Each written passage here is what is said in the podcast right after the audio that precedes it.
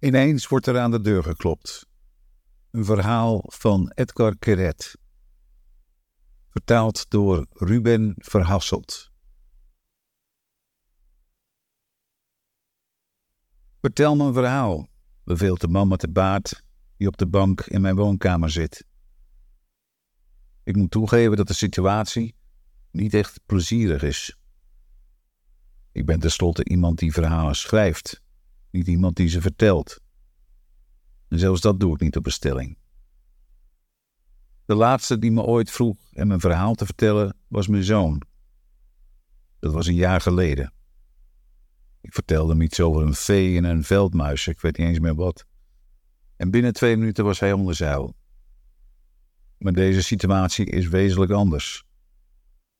Omdat mijn zoon geen baard heeft en evenmin een pistool omdat mijn zoon het me vriendelijk vroeg, terwijl deze man me gewoon wil beroven. Ik probeer de man met de baard uit te leggen dat het alleen maar in zijn voordeel is als hij het pistool terugstopt in de holster. In ons beider voordeel. Het is moeilijk een verhaal te verzinnen met de loop van een geladen pistool op je gericht. Maar de kerel staat erop in dit land, verklaart hij, moet je, als je iets wil hebben, dwang gebruiken. Hij is hier net aangekomen uit Zweden. En in Zweden werkt het volkomen anders. Als je daar iets wil hebben, vraag je het beleefd. En dan krijg je het meestal ook. Maar niet in dit verstikkende, benauwde Midden-Oosten. Je hoeft hier maar één week rond te lopen om te begrijpen hoe het hier werkt. Of liever gezegd, hoe het niet werkt. De Palestijnen vroegen vriendelijk om een eigen staat. Kregen ze die? Om de dode dood niet. Dus gingen ze over op het opblazen van jonge jongens in bussen. En ineens begonnen de mensen te luisteren. De kolonisten wilden een dialoog. Ging iemand daarop in? No way. Dus begonnen ze klappen uit te delen. Goten wat kokende olie over militairen van de grenspolitie en ineens kwamen ze hen tegemoet. Dit land verstaat alleen geweld en het maakt niet uit of het om politiek, economie of om een parkeerplek gaat. Geweld is de enige taal die we hier verstaan. Zweden, waar vandaan de man met de baard was geëmigreerd, is progressief en heeft het op heel wat gebieden een hoop bereikt. Zweden is niet alleen ABBA, IKEA en de Nobelprijs. Zweden is een wereld op zich. En alles wat ze er hebben, hebben ze op vreedzame wijze verkregen. In Zweden kan hij gewoon thuis bij de zangeres van Ace of Base aankloppen en dan vragen of ze voor hem wil zingen. Dan zou ze thee voor hem zetten, een akoestische gitaar van onder het bed tevoorschijn halen en voor hem spelen. En dat alles met een glimlach. Maar hier, ik bedoel, als hij geen pistool in zijn hand had, zou ik hem meteen de deur uit hebben gesmeten. Kijk, ik probeer een discussie aan te zwengelen. Kijk zelf, gromt de kerel met de baard en hij spant de haan van zijn pistool. Of een verhaal, of een kogel in je kop. Ik begrijp dat ik weinig keus heb. Die vent meent het serieus. Er zitten twee mensen in een kamer, begin ik. Ineens wordt er aan de deur geklopt. De vent met de paard gaat rechtop zitten. En heel even denk ik dat hij in de ban van het verhaal is. Maar nee, hij luistert naar iets anders. Er wordt aan de deur geklopt. we doen, zegt hij. En geen geintjes. Je hem zo snel mogelijk af, anders loopt dit fout af. De jonge man aan de deur houdt een enquête. Hij heeft een paar vragen. Korte. Over de hoge vochtigheidsgraad hier zomers en hoe dat uitwerkt op mijn zenuwgestel. Ik zeg dat ik niet geïnteresseerd ben in zijn vragenlijst, maar hij baant zich al een weg naar binnen. Wie is dat? vraagt hij, terwijl hij op de vent met de baard wijst. Dat is mijn neef uit Zweden, lieg ik. Zijn vader kwam om in een lawine en hij is hier voor de begrafenis. We buigen ons net over het testament. Kun je alsjeblieft onze privacy respecteren en weggaan? Kom op zeg, zegt de enquêteur. En hij klopt me op de schouder. Gewoon een paar vraagjes. Geef iemand de kans een paar stuivers te verdienen. Ik werk op stukloon.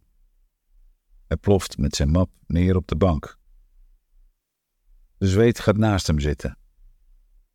Ik sta nog steeds en ik probeer onverzettelijk te klinken. Ik vraag je te vertrekken, zeg ik hem. Je komt niet gelegen. Niet gelegen, hè? Hij opent zijn plastic map en haalt er een grote revolver uit tevoorschijn. Waarom niet gelegen?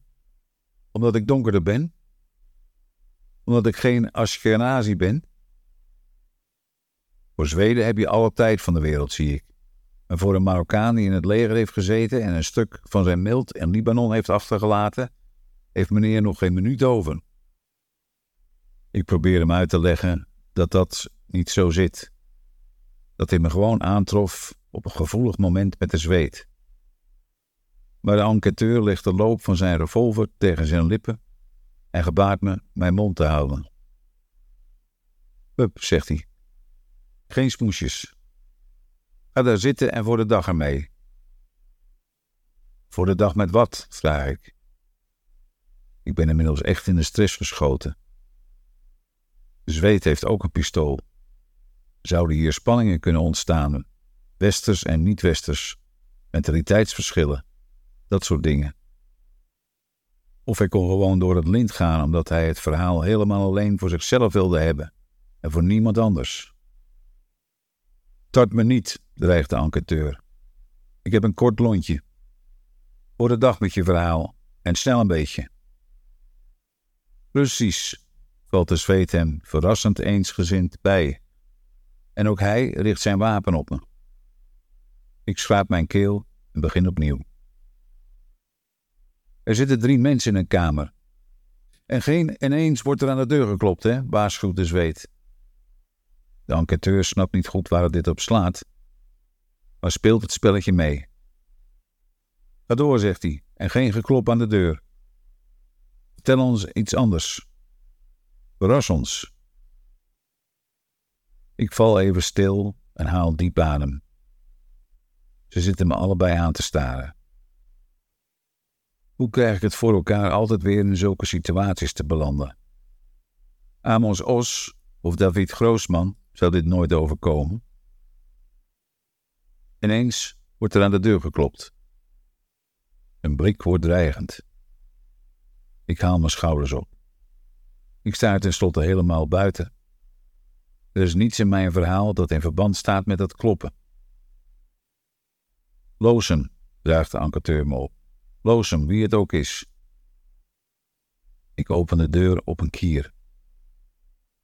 Het is een pizzabezorger. U bent Kiret? vraagt hij. Ja, zeg ik, maar ik heb geen pizza besteld. Maar hier staat Samenhoofdstraat 14, snauwt hij. En hij houdt me een briefje onder de neus en baant zich een weg naar binnen. Het staat er, zeg ik, maar ik heb geen pizza besteld. Extra large, houdt hij vol. Half ananas, half anchovies. Is al betaald. Met creditcard. Geef me een fooi maar en ik ben weg. Kom je ook voor een verhaal, wil de zweet weten. Wat voor verhaal? vraagt de pizzajongen. Maar je ziet dat hij liegt. En het gaat hem niet goed af. Haal hem tevoorschijn, spoort de enquêteur hem aan. Vooruit, pak je pistool. Ik heb geen pistool, geeft de pizzajongen toe.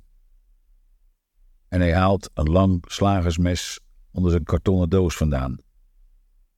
Maar ik snij mijn plakjes pastrami als je nu niet met een of ander verhaaltje op de proppen komt.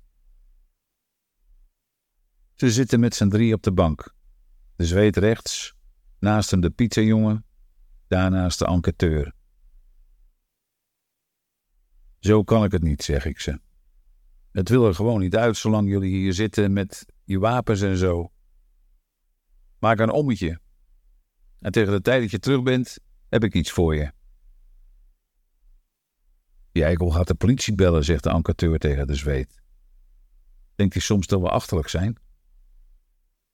Vooruit, voor de draad ermee. En je bent van ons af, wedelt de pizzajongen. Een korte. Niet zo gierig. Het zijn moeilijke tijden, weet je. Werkloosheid, aanslagen, Iraniërs. De mensen snakken naar iets anders. Wat dacht je dat ons, mensen met normen en waarden, hier naar jou heeft gedreven? De wanhoop, man, de wanhoop. Ik knik en begin opnieuw. Er zitten vier mensen in een kamer. Het is warm. Ze vervelen zich. De airco is kapot. Een van hen vraagt om een verhaal. De tweede voegt zich bij hem. En de derde? Dat is geen verhaal, zegt de enquêteur en hij wint zich op. Dat is een ooggetuigenverslag. Dat is precies wat er hier nu gebeurt. Precies waaraan we proberen te ontsnappen. Kiep nou niet de werkelijkheid over ons heen, zoals een of andere vuilniswagen. Gebruik je fantasie, man. Wees creatief. Verzin iets. Voer het zo ver door als je kunt. Ik begin opnieuw. Een man zit in zijn eentje in een kamer. Hij is eenzaam. Hij is een schrijver.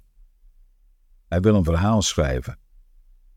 Het is heel lang geleden dat hij zijn laatste verhaal schreef en hij mist het. Hij mist het gevoel iets te creëren uit iets. Ja, uit iets. Want creëren uit het niets, dat is als je iets uit je duim zuigt. Dat is de moeite niet. En het is ook niet echt een kunst. Maar creëren uit iets is als je iets ontdekt dat de hele tijd in jezelf bestond. Het ontdekt in een gebeurtenis die nooit heeft plaatsgevonden. De man besluit een verhaal te schrijven over de situatie. Niet de politieke situatie en ook niet de sociale. Hij besluit een verhaal te schrijven over de menselijke situatie. De menselijke situatie zoals hij die op dit moment ervaart. Maar er komt geen verhaal in hem op.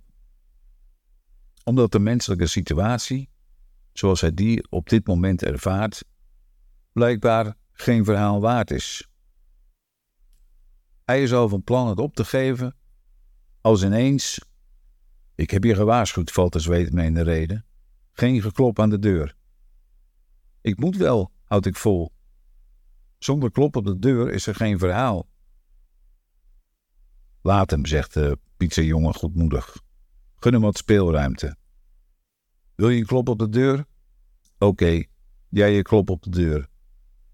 Als we maar eindelijk een verhaal krijgen.